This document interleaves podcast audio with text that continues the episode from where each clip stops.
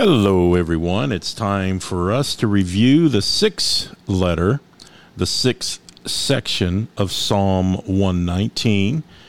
Again, it is Psalm 119, verses 41 through 48.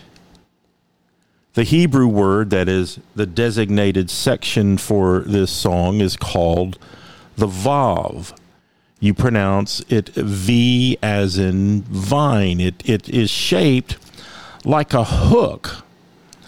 Therefore, the symbolism of the hook is a connection between God and the earth, God's creative action. God created the heavens and the earth in Genesis 1:1.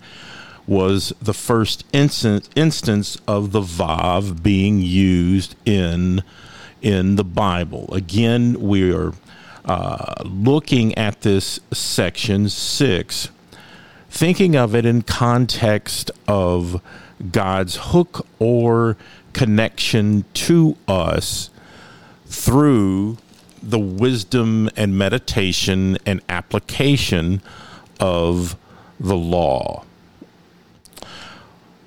As always, I want to read through the sixth section first, and then I'll go back and make a few comments. All right.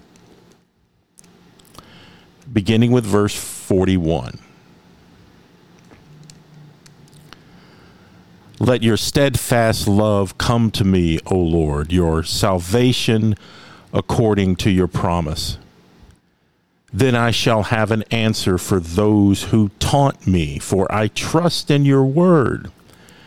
Do not take the word of truth utterly out of my mouth, for my hope is in your ordinances.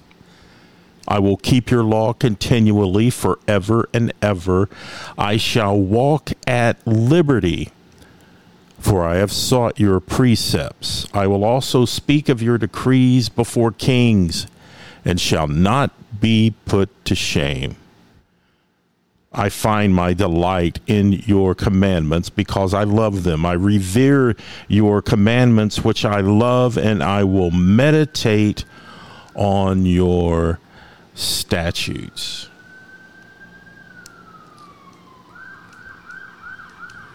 All right, let's return to verse 45. You notice the phrase where it says, I shall walk in liberty. That literally means walking at large, walking in freedom, seeking freedom. I am free, for I have sought your precepts. Now, what does it mean to walk in freedom? It means that you're not intimidated by opposition. You're not directed by those who will tempt you to walk down the wrong path. Again, now, to repeat, this is wisdom literature. And wisdom literature is fairly black and white with not a lot of shades of gray. You go down the path of righteousness, all will be well. You seek the unrighteous path, you're going to pay a price. So the psalmist says, I shall walk at liberty, at large. Now go back to verse 42.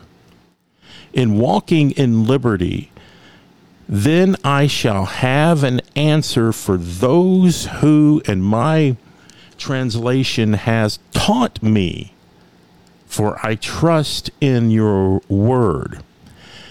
In other words, one of the ways we walk in freedom, we stand firm on God's laws and his precepts. We do this for our own spiritual health, not for the approval of others or for those who taunt us because of wanting to do the best we can to live a directionally accurate, righteous life guided by the word.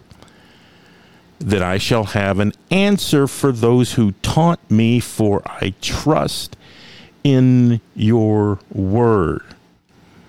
Now let's go down to verse 46, the verse after the phrase, I shall walk at liberty, for I have sought your precepts. Verse 46 says, I will also speak of your decree before kings and shall not be put to shame. In other words, the psalmist is boldly saying in this Vav section about God's connection to us, that God is in charge, therefore others lose their power over us. And he closes it out in 47 and 48 and talks about that term again, delight or joy or healthy living. Verse 47, I find my delight is in your commandments. Why? Because I love them. And love is followed up finally in verse 48 with reverence. I revere your commandments, which I love, and I will meditate on your statutes. If you've noticed something lately about the Psalms, there seems to be at least one phrase that tells us to slow down, to meditate, and reflect. So I encourage you in reading these Psalms, especially the Vav, which talks about hook and connection, to read it. Read it again slowly and meditate on the wisdom that is before you that you're reading, and then make a note in your Bible in how this practically applies to your life.